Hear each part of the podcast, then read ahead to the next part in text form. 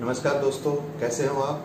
फिर एक बार मैं आपके सामने उपस्थित हूँ अच्छी खबर के पंद्रहवें एपिसोड के साथ, क्योंकि ये है आपकी, हमारी, हम सब की खबर। दोस्तों, इस एपिसोड की शुरुआत करते हैं एक रंग बिरंगी खबर से।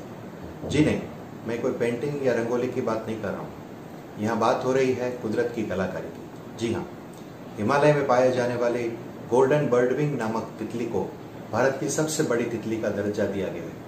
अब तक यह रिकॉर्ड सदर्न बर्डविंग के नाम पर पिछले 88 सालों से दर्ज था।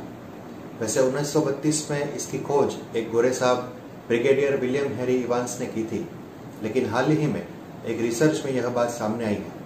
मज़ेदार बात यह है कि इस प्रजाति की तितली में मादा के पंख, नर के पंखों से बड़े होते हैं, और यही कारण है कि उसने अब भारत की सबसे बड़ी तितली होने का गौरव प्राप्त कर लिया।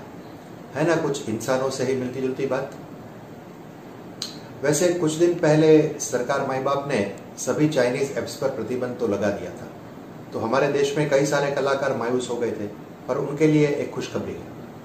हिंदुस्तान अखबार ने बताया है कि इन एप्स पर प्रतिबंध लगाने सात दिनों में भारत के कई वीडियो शेयरिंग, न्यूज़ और लाइफस्टाइल एप्स के यूज़र्स पाँच गुना बढ़ गए।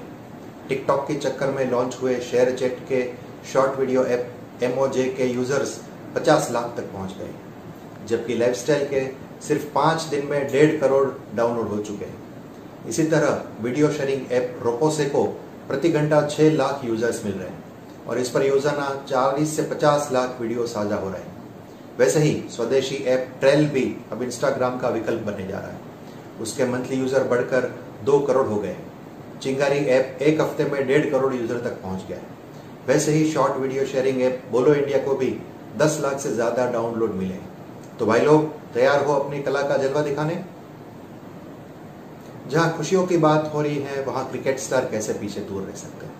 हाल ही में हमारे पूर्व कप्तान महेंद्र सिंह धोनी, यानी माही का चालीसवा जन्मदिन गया। वैसे कोविड 19 की वजह से इसे बड़ी सादगी से मनाया गया, पर उस सेलिब्रेशन में क्रिकेटर हार्दिक और कुणाल पांड्या अपनी पत्नी के साथ माही के घर पहुँचे। वैसे झारखंड के नेताओं ने भी उन्हें जन्मदिन की बधाई तो दी। ट्विटर पर विराट कोहली, रवि शास्त्री, रोहित शर्मा, वीरेंद्र सहवाग समेत कई खिलाड़ियों ने उन्हें जन्मदिन की बधाई दी। तो भाई, हम भी पीछे क्यों रह जाए? Belated happy birthday Mahi.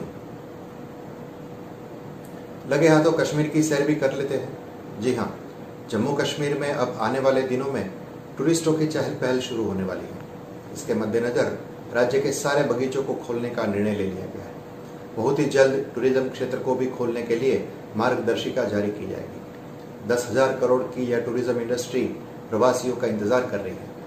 Tourism के अलावा हैंडलूम हॉर्टिकल्चर और हैंडीक्राफ्ट जम्मू कश्मीर की संस्कृति और अर्थव्यवस्था का अहम हिस्सा है। कोरोना के आक्रमण के चलते सभी सावधानियों को बरतते हुए धीरे धीरे यहाँ टूरिस्ट को आने की परमिशन दी जाएगी। तो चलो भाई, बैग वैग तैयार करो।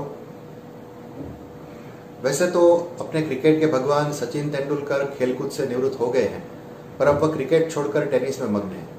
हाल ही में उन्होंने महान टेनिस खिलाड़ी रोजर फेडरर से फॉरहैंड खेलने के टिप्स मांगे। उन्होंने इंस्टाग्राम पर रोजर का एक वीडियो डालते हुए लिखा कि, मेरे फॉरहैंड के लिए कोई टिप्स? यहाँ बता दें कि फेडरर, जो कि 22 ग्रैंड स्लैम विजेता है, उन्होंने घोषणा की थी कि घुटने की सर्जरी की वजह से 2020 के सत्र में वह नहीं खेल सकेंगे। अब थोड़ी फिल्मी बातें भी हो जाए। हाल ही में लद्दाख की गलवान घाटी में चीनी और भारतीय सैनिकों के बीच में झड़प हुई और हमारे 20 जवान शहीद हो गए। और चीन के 40 से ज़्यादा जवानों को हमारे बहादुरों ने मौत के घाट उतार दिया। इस घटना पर अजय देवगन एक फ़िल्म बनाने का विचार कर रहे हैं। संभव है इस पर हमारे शूरवीर जवानों की कहानी दिखाई जाए। बड़े पैमाने पर फ़िल्म बनाने का अजय देवगन का आयोजन है। चलिए, एक और अच्छी वॉर फ़िल्म हमें देखने को मिलेगी। आपको याद तो होगा ही कि 2016 में जब अमेरिका में चुनाव हुए तो फेसबुक समेत कई सोशल मीडिया प्लेटफॉर्म पर राजनीतिक खबरों और विज्ञापनों को लेकर सवाल उठाए गए थे। इसलिए इस बार, जबकि अमेरिका में चुनाव प्रक्रिया राज्य स्तर पर शुरू हो गई है फेसबुक ने पहले ही अपनी नीति स्पष्ट कर दी है। उन्होंने वॉशिंगटन पोस्ट समेत बड़े अखबारों में विज्ञापन देकर यह बता दिया है कि फेसबुक ने इस बार राष्ट्रीय चुनाव में पारदर्शिता लाने के लिए कुछ अहम कदम उठाए उन्होंने अपने सेफ्टी और सिक्योरिटी टीम में पैंतीस हज़ार लोगों को स्थान दिया है, जो कि पिछली बार से तीन गुना ज़्यादा है। उन्होंने पाँच चरणों में विज्ञापनों का वेरिफिकेशन भी किया है। लाखों की संख्या में फेसबुक के नकली अकाउंट्स को हटा दिया गया है और उन्होंने अपना नया वोटिंग इंफॉर्मेशन सेंटर भी लॉन्च किया है। अरे मार्क भाई, यह क्या किया? अब अमेरिकी पॉलिटिशियन एक दूसरे पर कीचड़ कहाँ उछालेंगे भाई? कोरोना के कहर के चलते सभी देशों में इससे बचने के लिए वैक्सीन ढूँढने के भरसक प्रयास हो रहे हैं। भारत में भी आयुर्विज्ञान अनुसंधान परिषद आईसीएमआर द्वारा भारत बायोटेक के साथ मिलकर ट्रायल चल रहा है। इसके ह्यूमन ट्रायल में भुवनेश्वर में पेशे से शिक्षक चिरंजीत दीवर पर इस वैक्सीन का ट्रायल किया जाएगा। चिरंजीत ने अप्रैल में ही इसके लिए आवेदन दिया था और वह चाहते थे कि देश के लिए इतना करना उनका फ़र्ज़ बनता है। यहाँ बताते चले कि राष्ट्रीय स्वयंसेवक संघ के स्वयंसेवक रहे श्री धीवर अखिल भारतीय राष्ट्रीय शैक्षिक महासंघ की राज्य स्तरीय कमेटी के भी सदस्य हैं। उन्होंने अपने इस विचार को संघ संस्कारों का परिणाम बताया। धन्य है चिरंजीत और उनके माता पिता हम जानते हैं कि अब भारत समेत दुनिया के कई देशों में खेलकूद की गतिविधियाँ शुरू हो गई है, पर उसमें तंबू खाली है, यानी खिलाड़ी हैं, पर दर्शक नहीं है। इसी बात से परेशान जापान के वैज्ञानिकों और इंजीनियरों ने मिलकर एक मज़ेदार हल ढूंढ लिया। जापान में शुरू हुई प्रोफेशनल बेसबॉल लीग ने नई तरकीब निकालकर डांसिंग रोबो को स्टेडियम में बिठा दिया। पिछले मंगलवार, चालीस हज़ार दर्शकों की क्षमता वाले फुकुओका डोम स्टेडियम में 20 रोबो को दर्शक दीर्घा में बिठाया गया। इसमें दो प्रकार के रोबो थे, सफ़ेद रंग के दो पैरों वाले इंसान जैसे और पीले रंग में चार पैर वाले डॉगी जैसे। मज़ेदार बात यह है कि इन रोबो ने जब टीमें मैदान में उतरी तो पारंपरिक गानों पर डांस किया। वैसे ये बता दें कि कल से जापान में स्टेडियम में दर्शकों को जाने की अनुमति भी मिल गई है। चलिए, खेलकूद के बाद अब काम धंधे की बात करते हैं। वैसे तो कोरोना काल में हर जगह बर्बादी का मंजर है, पर कुछ उद्योगों को कोरोना का ज़्यादा असर नहीं हुआ है। राजस्थान पत्रिका ने खबर दी है कि भावनगर ज़िले के अलंग शिप ब्रेकिंग यार्ड में सिर्फ़ जून माह में ही तीस जहाज़ आए हैं।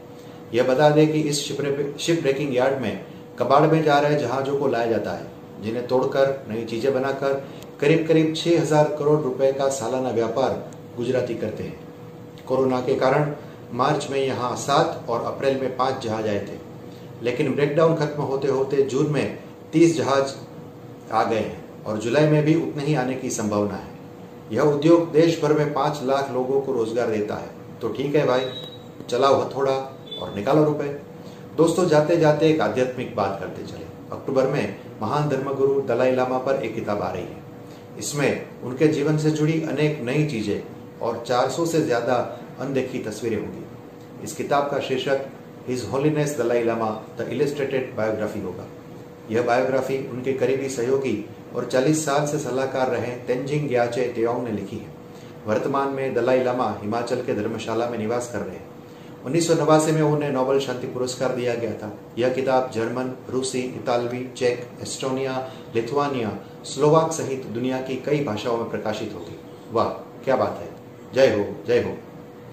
तो दोस्तों, आज के लिए इतना ही। अच्छी खबर के अगले एपिसोड में फिर मिलेंगे। तब तक घर में रहें, स्वस्थ रहें। जय हिंद।